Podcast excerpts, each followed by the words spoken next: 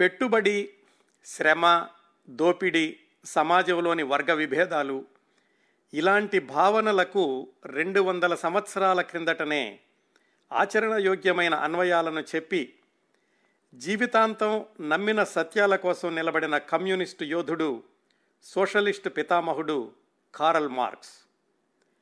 నమ్మిన వారికి ఆయన ప్రతిపాదించిన సిద్ధాంతాలు మరో ప్రపంచానికి మేలుకొలుపులు. నమ్మని వారికి అవన్నీ ఒట్టి ఇసుక పునాదులు. అభిమానులకు కార్ల్ మార్క్స్ మానవ చరిత్రలోనే ప్రత్యేక స్థానం ఇవ్వదగిన మహామేధావి. విమర్శకులకు కార్ల్ మార్క్స్ విపరీత సిద్ధాంతాలను ప్రతిపాదించిన భ్రష్ట యోగి. ఎవరేమన్నా? గత రెండు వందల సంవత్సరాలుగా ప్రపంచవ్యాప్తంగా కోట్లాది మందిని ఆలోచింపచేస్తున్న సంచలన సామాజిక సిద్ధాంతకర్త కారల్ మార్క్స్. జీవిత చిత్రణ ఆరవ భాగం. మరొకసారి శ్రోతలకు గుర్తు చేస్తాను. ఈ కార్యక్రమ పరంపర మొట్టమొదట్లో చెప్పినట్లుగానే కార్ల్ మార్క్స్ వ్యక్తిగత జీవితంలోని సంఘటనలు నమ్మిన సత్యం కోసం నిర్దేశించుకున్న లక్ష్యం కోసం ఎన్ని అవాంతరాలనైనా ఎదుర్కొని నిలిచిన ఆయన పట్టుదల ఈ కోణాలను శ్రోతల ముందు ఉంచడమే ఈ కార్యక్రమాల ప్రధాన ఉద్దేశం. కమ్యూనిజం సిద్ధాంతంలోని మంచి చెడులు తప్పొప్పులు జయాపజయాలు ఇవి చర్చించడం ఈ కార్యక్రమాల ఉద్దేశం కానే కాదు. ఈ దిశలో సాగుతున్న కార్ల్ మార్క్స్ జీవిత చిత్రణ గత ఐదు భాగాల్లో ఆయన జీవితంలోని అనేక సంఘటనల గురించి తెలుసుకున్నాం. ముప్పై ఒక్క సంవత్సరాల వయసు వచ్చేసరికి తాను పుట్టిన ప్రష్యా వలస వెళ్ళిన ఫ్రాన్స్ బెల్జియం దేశాల నుంచి బహిష్కరణకు గురై పంతొమ్మిది వందల నలభై తొమ్మిది ఆగస్టుకి తన చివరి మజిలీ అయిన లండన్ నగరానికి చేరుకున్నారు. అక్కడ ఉన్న జర్మన్ కాందిశీకులతో కలిసి జర్మనీలో విప్లవం కోసం రహస్య ప్రయత్నాలు చేశారు కొంతకాలం. ఆర్థిక రాజకీయ సామాజిక విశ్లేషణ వ్యాసాలు వ్రాయడం ముఖ్యంగా పొలిటికల్ ఎకానమీ అనే పుస్తకాన్ని విస్తరించడం ప్రధాన వ్యాపక వ్యాపకాలుగా పెట్టుకున్నారు తన లండన్ జీవితంలో కార్ల్ మార్క్స్. లండన్కి వలస వచ్చేటప్పటికీ ఆయనకి ముగ్గురు పిల్లలు భార్య జెన్నీ పని మనిషి హెలెన్ కూడా ఉన్నారు. లండన్ వచ్చిన మొదటి సంవత్సరంలో ఒక బాబు హెన్రిక్ పుట్టి ఏడాది నిండగానే చనిపోయాడు. కార్ల్ మార్క్స్ కుటుంబ సభ్యులందరికీ ఈ దుర్భర దారిద్ర్యం భయంకరమైన పేదరికం అనేది వాళ్ళ జీవన శైలిలో ఒక భాగం అయిపోయింది. పద్దెనిమిది వందల యాభైలో బాబు హెన్రిక్ చనిపోవడానికి ముందు భార్య జెన్నీ ఊళ్ళో లేని సమయంలో కార్ల్ మార్క్స్కి పని మనిషి హెలెన్కి శారీరక సంబంధం ఏర్పడింది. ఈ విషయంలో చరిత్రకారులు భిన్నమైనటువంటి అభిప్రాయాలను రికార్డు చేశారు. ఇక్కడ క్రిందటి భాగానికి సెమికోలన్ పెట్టాం. ఇక్కడి నుంచి ప్రారంభించి మిగతా విశేషాలు ఈరోజు ఆరవ భాగంలో తెలుసుకుందాం. ప్రస్తుతానికి మనం పద్దెనిమిది వందల యాభై డిసెంబర్ నెలలో లండన్లో ఉన్నాం. పసివాడు హెన్రిక్ మరణం కలిగించినటువంటి విషాదం నుంచి కార్ల్ మార్క్స్ కుటుంబం నెమ్మది నెమ్మదిగా కోలుకుంటోంది. పద్దెనిమిది వందల యాభై నవంబర్ పంతొమ్మిదిన హెన్రిక్ మరణిస్తే ఆ తర్వాత రెండు మూడు నెలలకి అంటే పద్దెనిమిది వందల యాభై ఒకటి జనవరి చివరిలో కార్ల్ మార్క్స్ మరొకసారి ఇల్లు మారాల్సి వచ్చింది. బహుశా పిల్లవాడు అక్కడ మరణించాడనో లేక ఇక్కడ కూడా అద్దె కట్టలేక అవస్థలు పడుతుంటే ఇంటి వాళ్ళు వెళ్ళిపోమన్నారో ఏమో కానీ సిక్స్టీ ఫోర్ డీన్ స్ట్రీట్ నుంచి ట్వంటీ ఎయిట్ డీన్ స్ట్రీట్కి మకాం మార్చారు. మరి సహజంగానే ఎంగెల్స్ మళ్ళీ వాళ్ళని ఆదుకుని కొత్త ఇంట్లో స్థిరపడడానికి సహాయం చేశాడు. లండన్ వచ్చిన ఏడాదిలోనే ఇది మూడో ఇల్లు అనమాట కార్ల్ మార్క్స్ వాళ్ళు మారింది. ఈ ఇంట్లో కాస్త ఎక్కువ రోజులు అంటే రాబోయే ఐదు సంవత్సరాల పాటు కదలకుండా ఇదే ఇంట్లో ఉన్నారు. ఈ ఇల్లు ఎలా ఉండేదంటే నాలుగు అంతస్తుల భవనంలో పై అంతస్తులో మూడు గదులు అద్దెకి తీసుకున్నారు. అంతకు ముందు ఉన్న ఇల్లు అయితే ఒకటిన్నర గది మాత్రమే. ఇప్పుడు ఈ మూడు గదుల ఇంట్లో ముందు గది ఫిఫ్టీన్ బై టెన్ ఫీట్ ఉండేది. అదే అతిథుల గది కార్ల్ మార్క్స్ చదువుకునే గది రాసుకునే గది పిల్లలు ఆడుకునేది అన్నీ అందులోనే. చిట్ట చివరగా వెనకాల ఉన్నటువంటి గదిలో అది వంటకి స్నానానికి పని మనిషి హెలెన్ పడుకోవడానికి వాడుకునేవాళ్ళు. మధ్య గదిలో కార్ల్ మార్క్స్ జెన్నీ ముగ్గురు పిల్లలు వాళ్ళ పడక గది. ఈ వీళ్ళుండేటటువంటి భాగం నాలుగు అంతస్తుల్లో పై అంతస్తులో ఉండడంతో నీళ్ళు పై వరకు వచ్చేవి కాదు. అందుకని హెలెన్ కానీ జెన్నీ కానీ కిందకి వెళ్ళి పై వరకు నీళ్ళు మోసుకురావాల్సిందే. మరుగుదొడ్లైతే మరింత ఇబ్బందిగా ఉండేది. ఇవన్నీ కూడా రెండు వందల సంవత్సరాల క్రిందట లండన్లో పరిస్థితులు. కాస్త ఓదార్పు ఏమిటంటే పై అంతస్తు కాబట్టి కిటికీలు తెరిస్తే విశాలమైన లండన్ నగరం చాలా వరకు కనిపించేది.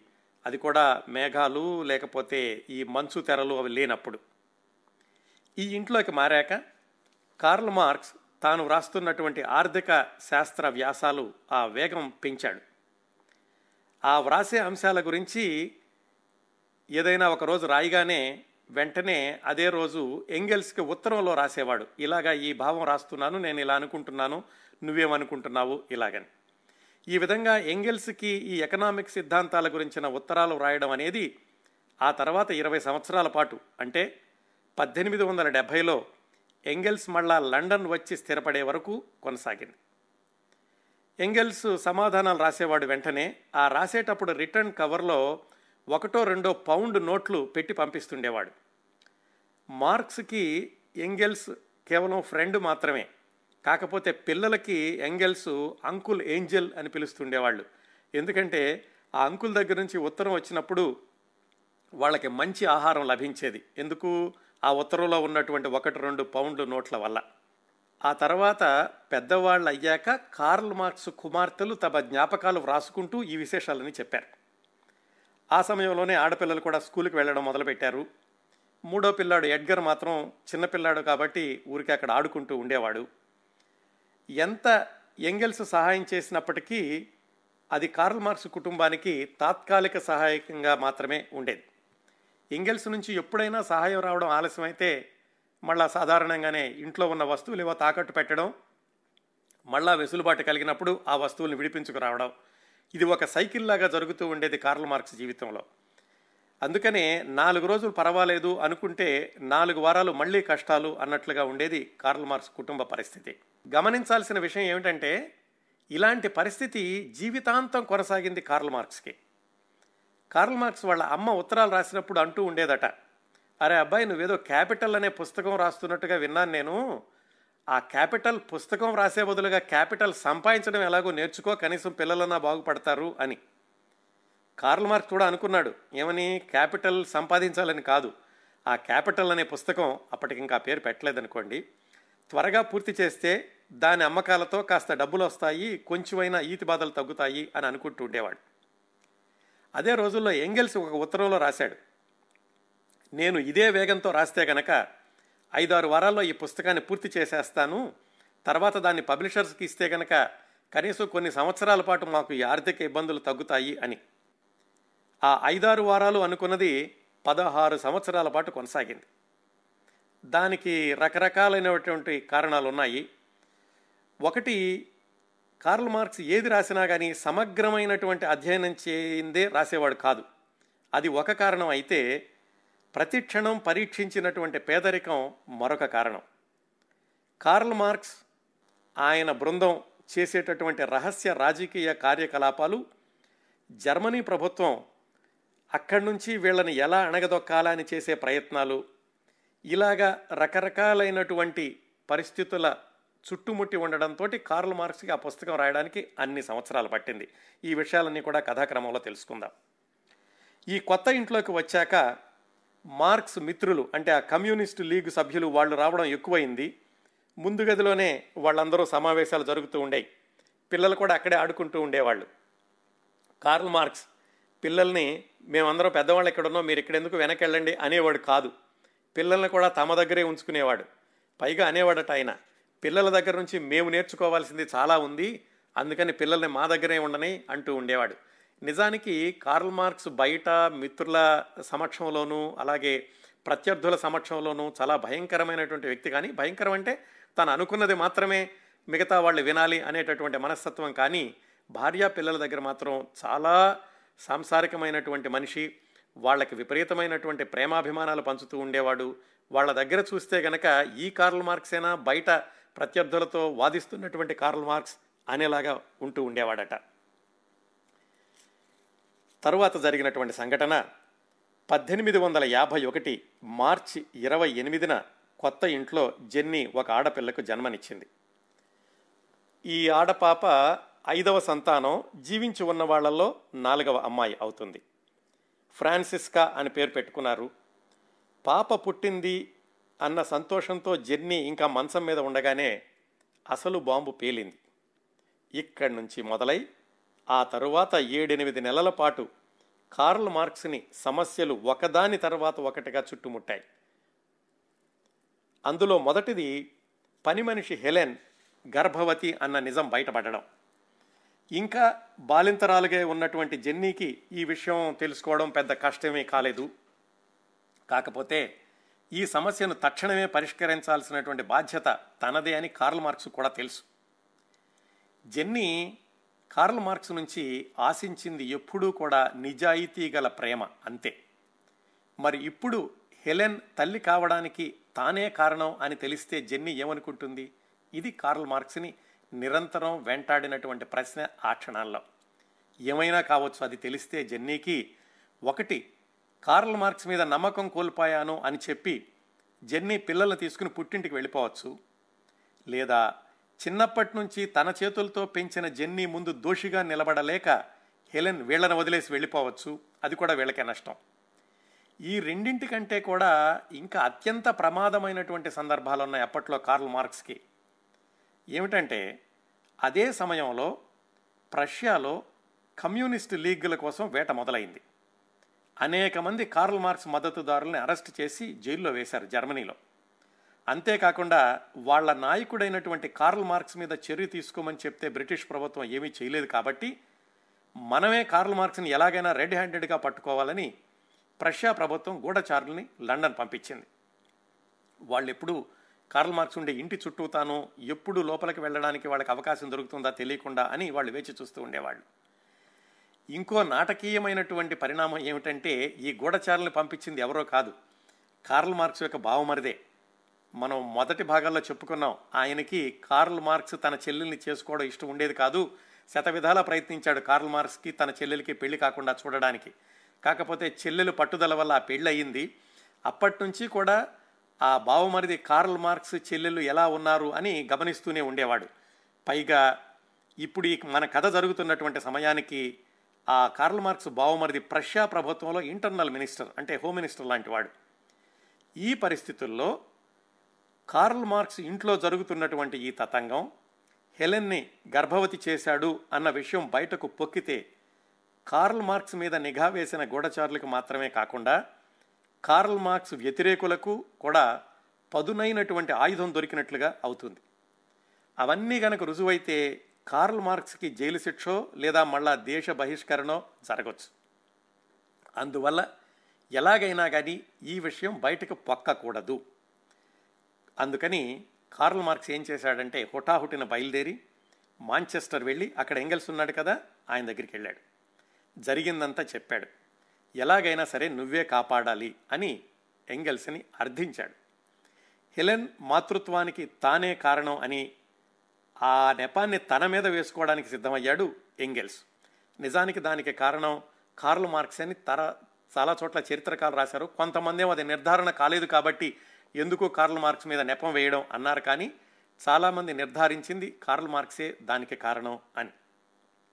ఆ నెపాన్ని తన మీద వేసుకోవడానికి సిద్ధమవడమే కాకుండా ఎంగెల్స్ ఏం చేశాడంటే నేను వస్తున్నాను పద అని ఆయన లండన్ వచ్చి రెండు వారాలు కార్ల్ మార్క్స్ ఇంట్లో ఉండి జెన్నీకి చెప్పాడు. హెలెన్కి పుట్టబోయే బిడ్డకు నేనే తండ్రిని అని. అది నిజం కాదు అని కార్ల్ మార్క్స్కి తెలుసు హెలెన్కి తెలుసు. జెన్నీ మరి నిజంగా నమ్మిందో లేక తాను బయటకు వెళితే భర్తకు జరిగే ప్రమాదాన్ని ఊహించి చేదు నిజాన్ని దిగమింగిందో?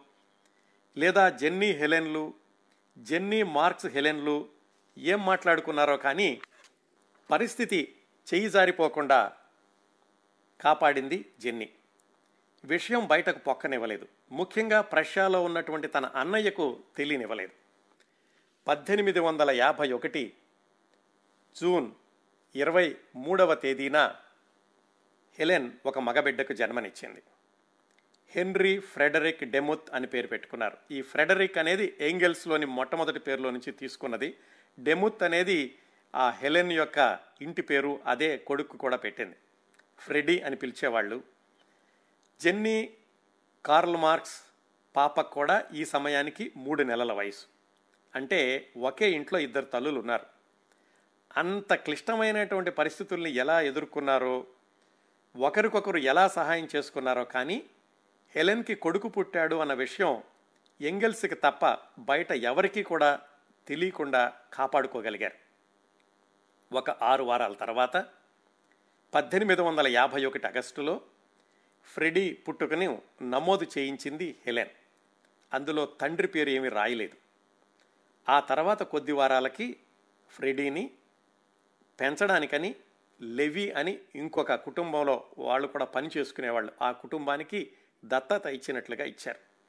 వాళ్ళు కూడా చాలా పేదవాళ్ళు. ఈస్ట్ లండన్ అని లండన్లో అత్యంత నిరుపేదలు ఉండేటటువంటి ప్రదేశం. అక్కడ ఉండే కుటుంబానికి ఇచ్చింది హెలెన్. మరి వాళ్ళు పెంచాలంటే వాళ్ళకి కూడా డబ్బులు కావాలి కదా? వాళ్ళకి నెల నెల డబ్బులు ఇచ్చేలాగా ఎంగెల్స్ ఒప్పుకున్నాడు. ఆ ఒప్పందంతో ఆ కుర్రవాడిని ఇంట్లో నుంచి బయట పంపించారు. కొన్ని రోజులు హెలెన్ కూడా బయటకు వెళ్ళి ఉంది తర్వాత ఇంట్లోకి వచ్చింది అని చెప్తూ ఉంటారు. మొత్తానికి ఆ తర్వాత రోజుల్లో కూడా ఆ కుర్రాడికి ఊహ తెలిసాక కార్ల్ మార్క్స్ లేని సమయంలో మాత్రమే వచ్చి తల్లిని చూసి వెళ్తూ ఉండేవాడట. అవకాశం దొరికినప్పుడల్లా హెలెన్ కూడా వెళ్ళి కొడుకుని చూసి వస్తూ ఉండేది. ఆ తర్వాత ఈ ఫ్రెడరిక్ ఫ్రెడీ అనే ఆయన దాదాపు డెబ్భై ఏడు సంవత్సరాల పాటు జీవించాడు. కార్ల్ మార్క్స్ ఆయన భార్య జెన్నీ వీళ్ళందరూ చనిపోయాక చాలా రోజులకి కార్ల్ మార్క్స్ యొక్క జీవించి ఉన్న మూడో కూతురికి తెలిసి ఇలాగ ఒక అన్నయ్య ఉన్నాడు అని ఆ తర్వాత ఫ్రెడీతోటి స్నేహంగా ఉండి ఆ తర్వాత వాళ్ళిద్దరూ కూడా జీవితాంతం మిత్రులుగా ఉంటూ ఉండేవాళ్ళు అన్నా చెల్లెళ్ళు ఇద్దరును. ఆ విషయాలన్నీ కూడా మనకి కథాక్రమంలో తర్వాత తెలుసుకుందాం. మొత్తానికి ఒక ప్రళయం తప్పిపోయిద్ది. కాకపోతే వీటన్నింటి వల్ల కార్ల్ మార్క్స్ రాసేటటువంటి ఆ పొలిటికల్ ఎకానమీ అనే పుస్తకం చాలా కుంటుపడిపోయింది. ఏడెనిమిది నెలల పాటు ఆయన ఏం రాయడానికి కూడా కుదరలేదు. పైగా ఇది సంఘటనలు. పెరుగుతున్న పిల్లలతో పాటుగా పెరుగుతున్నటువంటి అప్పులు కూడాను పద్దెనిమిది వందల యాభై ఒకటి డిసెంబర్ వచ్చింది. ఆ నెల మొదట్లో అంటే పద్దెనిమిది వందల యాభై ఒకటి డిసెంబర్ రెండవ తేదీన వీళ్ళు లండన్లో ఉంటున్నారు కదా పక్కన ఉన్నటువంటి ఫ్రాన్స్లో రహస్య తిరుగుబాటు జరిగింది రాజకీయంగా. అప్పటి వరకు అధ్యక్షుడిగా ఉన్నటువంటి లూయిస్ నెపోలియన్ ఈయన్నే నెపోలియన్ బోనపార్టీ కూడా అనేవాళ్ళు. ఆయన ఆ తర్వాత రాబోయే ఎన్నికల్లో ఓడిపోతాను అనే భయంతో ఫ్రెంచ్ అసెంబ్లీని రద్దు చేసి తనకు తానుగా ఫ్రాన్స్కి శాశ్వత సార్వభౌమాధికారిగా ప్రకటించుకున్నాడు. వ్యతిరేకించినటువంటి వందలాది మందిని కాల్చేయమని ఉత్తర్వులు ఇచ్చాడు. ఇరవై ఆరు వేల మందిని జైళ్ళలో కుక్కేశాడు. ఇదంతా కూడా ఫ్రాన్స్లో జరిగింది. దీనిని హైలైట్ చేస్తూ పద్దెనిమిది వందల నలభై ఎనిమిది నుంచి ఫ్రాన్స్లో జరుగుతున్నటువంటి పరిణామాల గురించి సమగ్రమైన వ్యాసం రాసి పెట్టమని కార్ల్ మార్క్స్ని ఒక పాత్రికేయ మిత్రుడు అడిగాడు. అతను ఎందుకు అడిగాడంటే న్యూయార్క్ నుంచి ఒక జర్మనీ పత్రికను తీసుకురాబోతున్నాను దాంట్లో ఆ కమ్యూనిస్టు పత్రికలో ప్రకటించానికని ఈ వ్యాసం రాసిపెట్టు దీనికి తగిన పారితోషికం ఇస్తాను అన్నాడు. మరి అసలే అప్పుల ఊబిలో కూరుకుపోయినటువంటి కార్ల మార్క్స్ ఇది చాలా మంచి అవకాశం అనుకుని ఆ వ్యాసం రాయడం మొదలుపెట్టాడు. ఈ వ్యాసం రాసేటటువంటి క్రమంలో కార్ల్ మార్క్స్ జెన్నీలకి ఒక మంచి పని జరిగింది. ఏమిటంటే అన్ని నెలల వరకు కూడా ఈ హెలెన్ ప్రసవం అవ్వడం కుర్రవాడిని బయటికి పంపించడం వీటన్నింటితోటి కార్ల్ మార్క్స్కి జెన్నీకి మధ్య చాలా ఇబ్బందికరమైనటువంటి నిశ్శబ్దం ఉండేది. దాని నుంచి బయటకు వచ్చి జెన్నీ ఈ మార్క్స్ల మధ్య బంధం కొంచెం పెంపొందడానికి ఇదిగో ఈ వ్యాసం రాయడం అనేటటువంటి ప్రక్రియ తోడ్పడింది. ఎలాగంటే మార్క్స్ రాసినటువంటి పేపర్లన్నీ జెన్నీ ఫెయిర్ చేస్తూ ఉండేది ఒకవైపు నెలల పాపను చూసుకుంటూ మరోవైపు భర్తకి సహాయం చేస్తూ ఇలా ఉన్న రోజుల్లో కార్ల్ మార్క్స్ ఆరోగ్యం దెబ్బతినడం ప్రారంభమైంది. దెబ్బతినడం ప్రారంభమైంది అనే కంటే కొంచెం కొంచెం దిగజారుతూ వచ్చింది అనుకోవచ్చు. ఆయనకి పైల్స్ వ్యాధి రావడంతో లైబ్రరీకి వెళ్ళలేకపోయేవాడు. అందుకని ఇంట్లోనే కూర్చుని రాసుకోవాల్సినటువంటి పరిస్థితి. తీవ్రంగా ఆలోచించేటప్పుడు ఏకాగ్రత కావాలనుకున్నప్పుడు అది రాత్రిపూట పిల్లలు పడుకున్నాక అప్పుడు ఆయనకి ఏకాంతమైనటువంటి సమయం దొరికేది. ఇలాంటిది తీవ్రంగా ఆలోచించి వ్రాయడానికి. ఆ సమయంలో వాళ్ళకున్నటువంటి మూడు గదుల్లో ముందు రూమ్లో కూర్చొని రాసుకుంటూ ఉండేవాడు. అక్కడేమో ఈ వేడి కోసం ఉండేటటువంటి బొగ్గుల కుంపటి ఉండేది కాదు. చలి ఎక్కువగా ఉండేది. పైగా అర్ధరాత్రి పూట. నూనె దీపం వెలుతురో లేకపోతే కొవ్వొత్తి వెలుగులోనో తెల్లవారు వరకు రాసి రాసి అలసిపోయి అలాగే సొమ్మసిల్లి ముందు గదిలో పడుకునేవాడు. ఈ కొవ్వొత్తి కాకుండా కాస్త ఎక్కువ వెలుగు రావాలంటే పారాఫిన్ వ్యాక్సిన్ దాన్ని ఒత్తి వెలిగి దాని అలాంటిది వెలిగించి ఉంచుదాము అంటే దాంతో వచ్చేటటువంటి వాసన. అందులో చిన్న గది ఆ వాసన బయటికి వెళ్ళేది కాదు అది మరింతగా తలనొప్పి తెప్పించేది. వీటన్నింటితోటి ఆయన ఎప్పుడో పొద్దున్నే పడుకున్నాక అప్పుడు ఇంట్లో వాళ్ళు లేచేవాళ్ళు. ఇది ఒకరోజు కాదు దాదాపు పగలు కూడా ఇలాగే ఈ కొవ్వొత్తి వెలిగించాల్సి వచ్చేది. ఎందుకంటే చలికాలం అవడంతో బయటంతా కూడా మేఘాలు పట్టేసి ఉండేవి ఈ మంచు తెరలతోటి చీకటిగా ఉండడంతో పగలు కూడా ఈ కొవ్వొత్తి వెలుతురులోనే అతను పనిచేయాల్సి వచ్చేది. ఇలాగా రోజుల తరబడి చేసేసరికి అసలే అంతంత మాత్రంగా ఉన్న కార్ల్ మార్క్స్ ఆరోగ్యం ముఖ్యంగా కంటి చూపు బాగా దెబ్బతింది. వ్యాసం అన్నా పూర్తయితే కనీసం కాస్తైనా డబ్బులు వస్తాయి అని ఆయన అంతగా కష్టపడి ఆ వ్యాసాన్ని కొనసాగించాడు జెన్నీ కూడా సహాయం చేసింది. ఇంత చేసి వ్యాసం పూర్తి చేసి ఆ అడిగినటువంటి మిత్రుడికి పంపించేసరికి అతను ఇలా రాశాడు. ముందు అనుకున్నట్లుగా నేను పేపర్ ప్రారంభించడం లేదు నాకేవో ఆర్థిక ఇబ్బందులు ఉన్నాయి అందుకని నువ్వు రాసినటువంటి ఈ వ్యాసం అవసరం లేదు డబ్బులు నేను ఇప్పుడేమి ఇవ్వలేను అని ఉత్తరం రాశాడు. దాదాపుగా రెండు మూడు నెలల పాటు కార్ల్ మార్క్స్ పడినటువంటి శ్రమ అంతా కూడా అప్పటికి వృధా అయ్యింది. పైగా ఆయన ఆరోగ్యం కూడా దెబ్బతింది. పోని ఇంకెవరైనా తీసుకుంటారేమోనని జెన్నీనే కార్ల్ మార్క్స్ తరఫున వేరే పేపర్ల వాళ్ళని సంప్రదించింది. సంప్రదించడం అంటే అప్పట్లో ఉత్తరాలు రాయడమే. ఎక్కడి నుంచి కూడా సానుకూలమైనటువంటి సమాధానం రాలేదు. మరీ ఇబ్బంది అయినప్పుడు ఈ తిండికి కటకట అనిపించినప్పుడు ఏదో ఎంగల్స్ నుంచి కొంత డబ్బులు వచ్చేది అది ఒక వారం రోజులకి సరిపోయేది. ఈ పరిస్థితుల్లో పద్దెనిమిది వందల యాభై రెండు ఏప్రిల్ నెల మొదట్లో చిన్న పాప ఫ్రాన్సిస్కాకి విపరీతమైనటువంటి దగ్గు రావడం మొదలైంది. అంతకు రెండు మూడు రోజుల ముందే ఆ పాపకి మొదటి పుట్టినరోజు జరిగింది. ఏడు ఏడాదిన్నర క్రిందట పసివాడు హెన్రిక్ చనిపోయినట్లుగానే ఈ పాప ఫ్రాన్సిస్కా కూడా సంవత్సరం దాటిన పదవ రోజుకి పద్దెనిమిది వందల యాభై రెండు ఏప్రిల్ పద్నాలుగున బాగా ముదిరిపోయినటువంటి బ్రాంకై బ్రాంకైటిస్ తోటి చనిపోయింది. కార్ల్ మార్క్స్ కుటుంబంలో రెండో పసి మరణం. కారణం మళ్ళీ అదే సరైనటువంటి వైద్య సదుపాయాలు లేకపోవడం పోషకాహారం లేకపోవడం. నిజానికి ఆ రోజుల్లో ఇలాంటి శిశు మరణాలు ఎక్కువగా ఉండేవి పుట్టిన పసివాళ్ళలో దాదాపుగా పదిహేను శాతం మంది సంవత్సరం మించి బ్రతికేవాళ్ళు కాదు. కాకపోతే కార్ల్ మార్క్స్ జెన్నీల యొక్క కుటుంబ పరిస్థితి వేరు. ఆ పాప మరణాన్ని మించినటువంటి బాధ ఇంకోటి ఏమిటంటే ఆ పాప మృతదేహాన్ని ఉంచడానికి శవపేటిక కొనడానికి కూడా డబ్బులు లేవు వాళ్ళ దగ్గర. పగవాడికి కూడా రాకూడదు అనుకునే పరిస్థితి. సరైన స్థితిలో శ్మశానానికి తీసుకెళ్ళలేక ఏడాది నిండినటువంటి ఫ్రాన్సిస్కా మృతదేహాన్ని వెనక గదిలో ఉంచారు. ఈ విషయాలన్నీ కూడా జెన్నీ తర్వాత తన జ్ఞాపకాల్లో రాసుకుంది. ముగ్గురు పిల్లల్ని పెట్టుకుని మధ్య గదిలో పడుకున్నాను. వెనక గదిలో మమ్మల్ని వదిలి వెళ్ళిన చిన్నారి దేవత మృతదేహం ఉంది. పిల్లల్ని చుట్టుకుని నేను ఆపుకోలేని దుఃఖంలో వాళ్ళు నా ఎడుపుని ఆపుకుంటూ వాళ్ళని ఓదార్చే క్రమంలో నేను ఎక్కడైనా అప్పు పుడుతుందేమో శవపోటిక కొనొచ్చు అని బయటికి వెళ్ళాడు కార్ల్ మార్క్స్. ఇది ఆ ఇంట్లో రెండు మూడు రోజులు కొనసాగిన పరిస్థితి. మార్క్స్కి ఎక్కడ అప్పు పుట్టలేదు. ఎంగెల్స్ నుంచి సమయానికి సహాయం అందలేదు. చివరికి జెన్నీనే తనకు తెలిసిన ఒక ఫ్రెంచ్ కాందిశికుల కుటుంబాన్ని అర్థిస్తే వాళ్ళు దయతలిచి రెండు పౌండ్లు ఇచ్చారు. దాంతో చిన్న శవపేటిక కొని దానిలో మూడు రోజుల క్రిందట చనిపోయిన ఫ్రాన్సిస్కా మృతదేహాన్ని ఉంచి శ్మశానానికి తీసుకెళ్ళారు. తాను చూడకుండానే మరణించిన అన్నయ్య హెన్రిక్ దగ్గరకు వెళ్ళిపోయింది చిన్నారి ఫ్రాన్సిస్కా. దెబ్బ మీద దెబ్బ కార్ల్ మార్క్స్ కుటుంబానికి. అప్పుడే ఎంగిల్స్కి రాసినటువంటి ఒక ఉత్తరంలో కార్ల్ మార్క్స్ ఇలా రాశాడు. ఈ ఉత్తరాలన్నీ కూడా ఇప్పటికి మనకి వాల్యూమ్స్ వాల్యూమ్స్గా దొరుకుతాయి. ఏం రాశాడంటే కార్ల్ మార్క్స్ పెళ్ళైన దగ్గర నుంచి జెన్నీకి బాధలు కష్టాలు తప్ప ప్రశాంతత లేదు. మరీ గత రెండు మూడు సంవత్సరాలుగా మాకు ఎదురవుతున్నటువంటి ఈ దురదృష్టాలు చూస్తుంటే జెన్నీకి ఏమవుతుందో అని భయంగా ఉంది. ఇల్లంతా ఒక ఆసుపత్రిలాగా తయారయ్యిద్ది నా ఆరోగ్యం ఎలాగూ పాడైపోయింది. అయినా పర్వాలేదు నేను ఎలా ఉన్నా నా రచనా వ్యాసంగాన్ని కొనసాగించగలను. జెన్నీకి ఏమన్నా అయితే నేను భరించలేను. గత ఏడెనిమిది రోజులుగా ఇంట్లో రొట్టెలు బంగాళాదుంపలు తప్ప ఏమీ లేవు.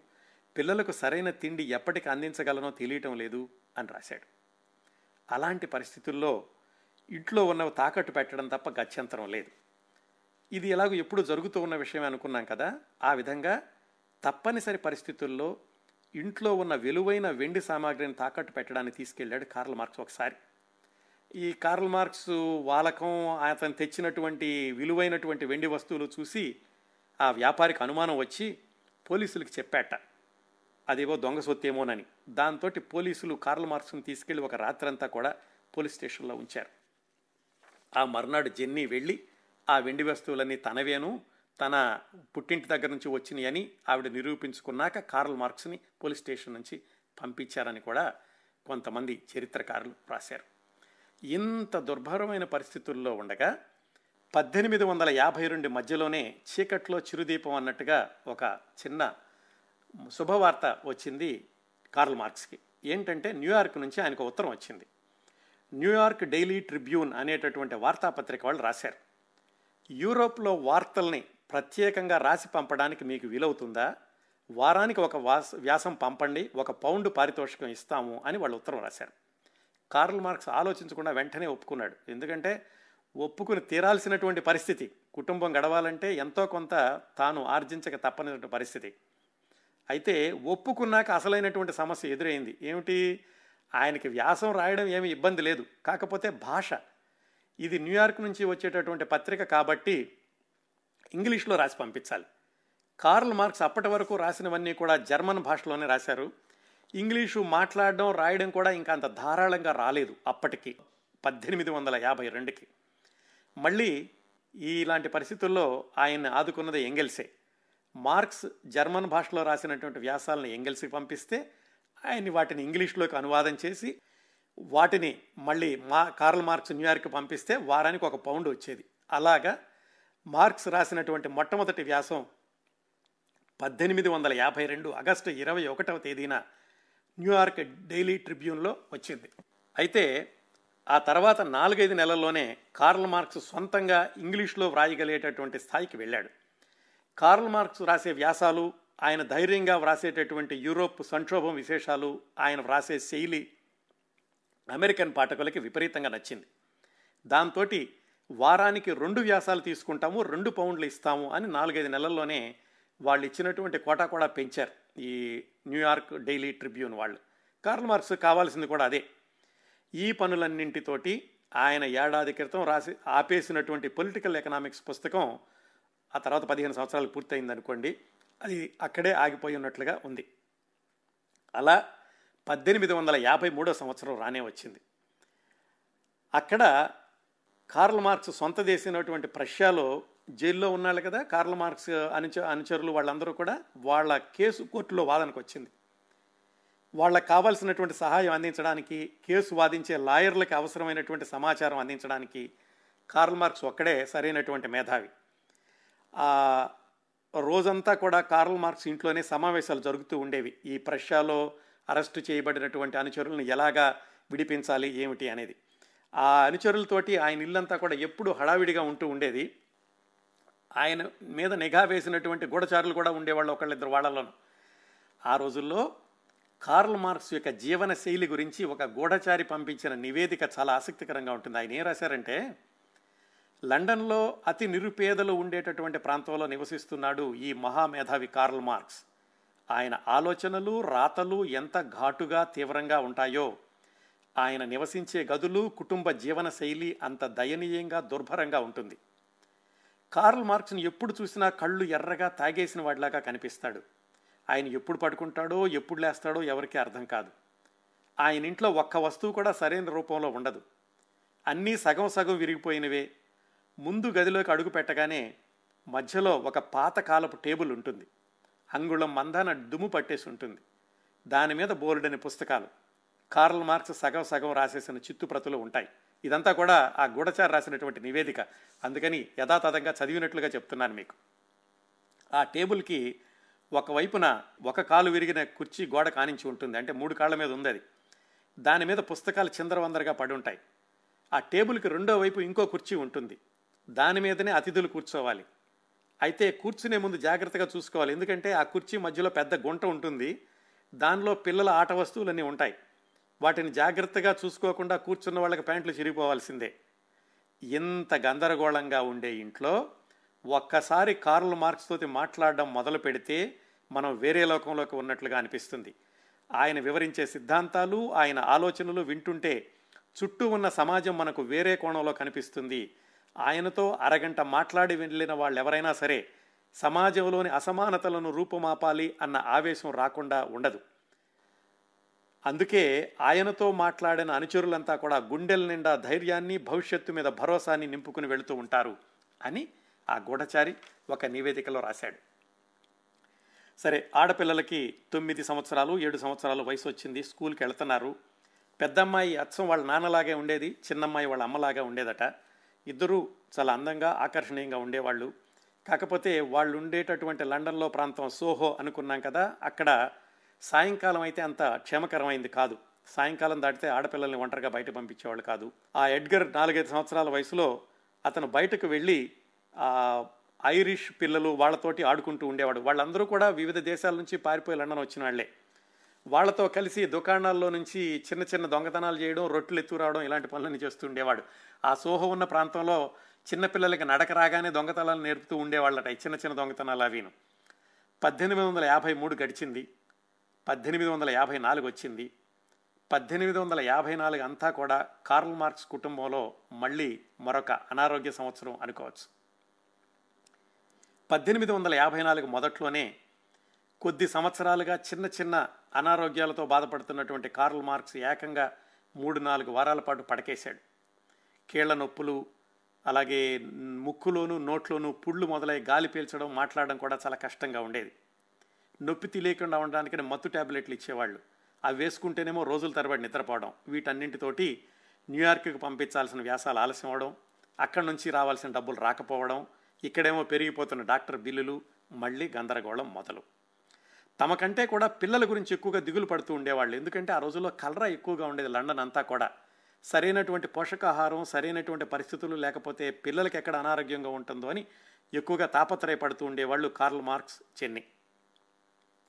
పద్దెనిమిది వందల యాభై నాలుగు మార్చ్ వచ్చేసరికి మళ్ళీ జెన్నీ గర్భవతి అని తెలిసింది. ఇది ఆరోసారి. నిజానికి అప్పటికి వాళ్ళు ఉన్నటువంటి పరిస్థితుల్లో ఆ కుటుంబంలోకి ఇంకో సభ్యుల్ని ఆహ్వానించే పరిస్థితులు లేరు.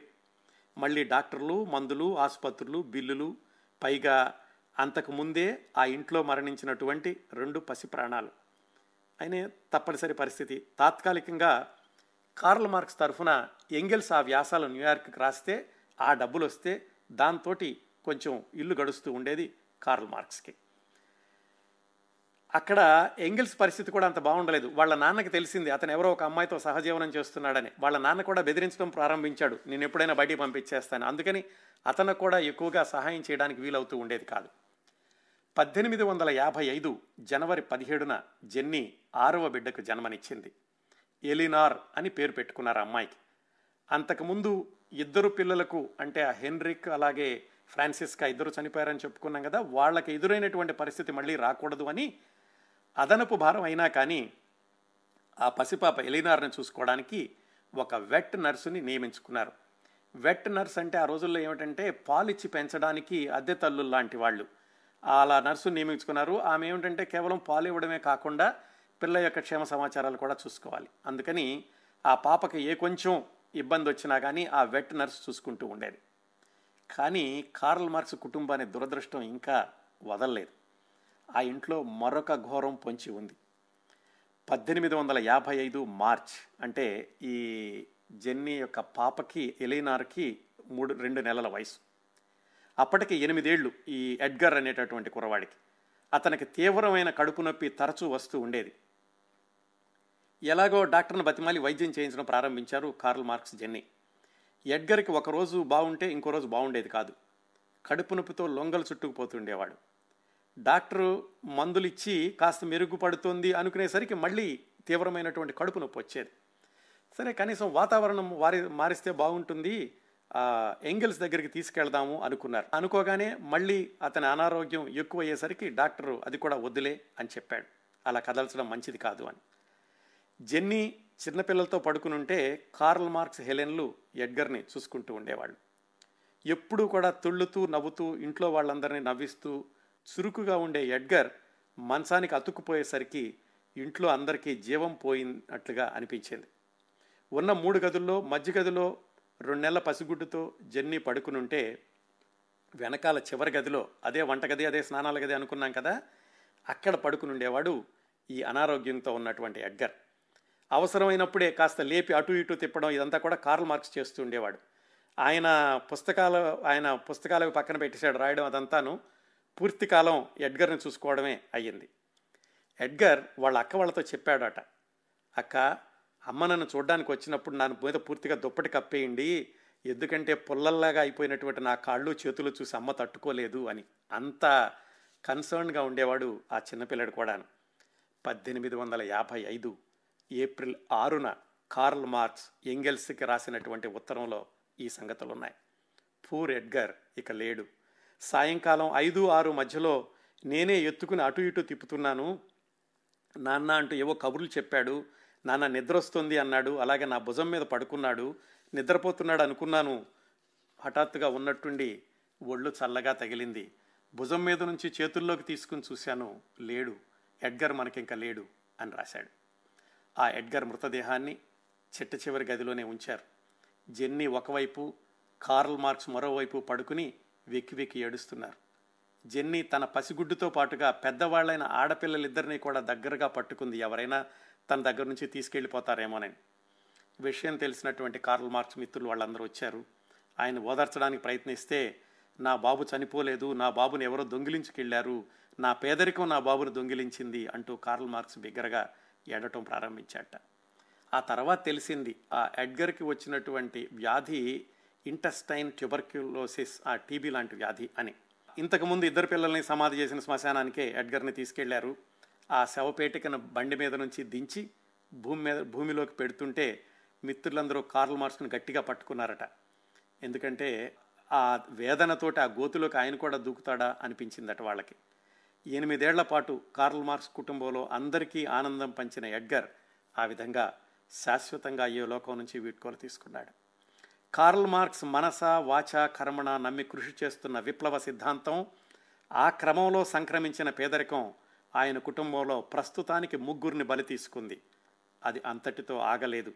ఆ తర్వాత రెండేళ్ళకి ఏం జరిగిందో తర్వాత కథాక్రమంలో తెలుసుకుందాం. అంత్యక్రియలకు వెళ్ళి వచ్చాక ఎంగెల్స్ కూడా వచ్చాడు. ఆయన మళ్ళీ తన ఊరు వెళ్ళిపోయాడు. అప్పుడు కొద్ది రోజులకి కార్ల్ మార్క్స్ ఉత్తరం రాశాడు ఎంగెల్స్కి. ఎడ్గర్ ఎంతగా గుర్తొస్తున్నాడో చెప్పలేని ఎంగెల్స్. బతికున్నంతకాలం నా జీవితంలోని ప్రతి మునుపులో నాతో ఉంటాడు ఎడ్గర్. జెన్నీ పరిస్థితి కూడా అలాగే ఉంది. మాకు మేమే ఓదార్చుకుంటున్నాం. ఎడ్గర్ని సాగనంపిన రోజు నుంచి కొంతలో కొంత మెరుగేమిటంటే నాకు విపరీత విపరీతమైన తలనొప్పి ఉంది. ఈ నొప్పితోటి ఏమి ఆలోచించడానికి వీలు కావడం లేదు. అయినా నేను బ్రతికే ఉన్నాను. నీ స్నేహం మాకు ఎంత బలాన్ని ఇస్తుందో నీకంటే మాకు బాగా తెలుసు. నువ్వు లేకపోతే మేము లేము.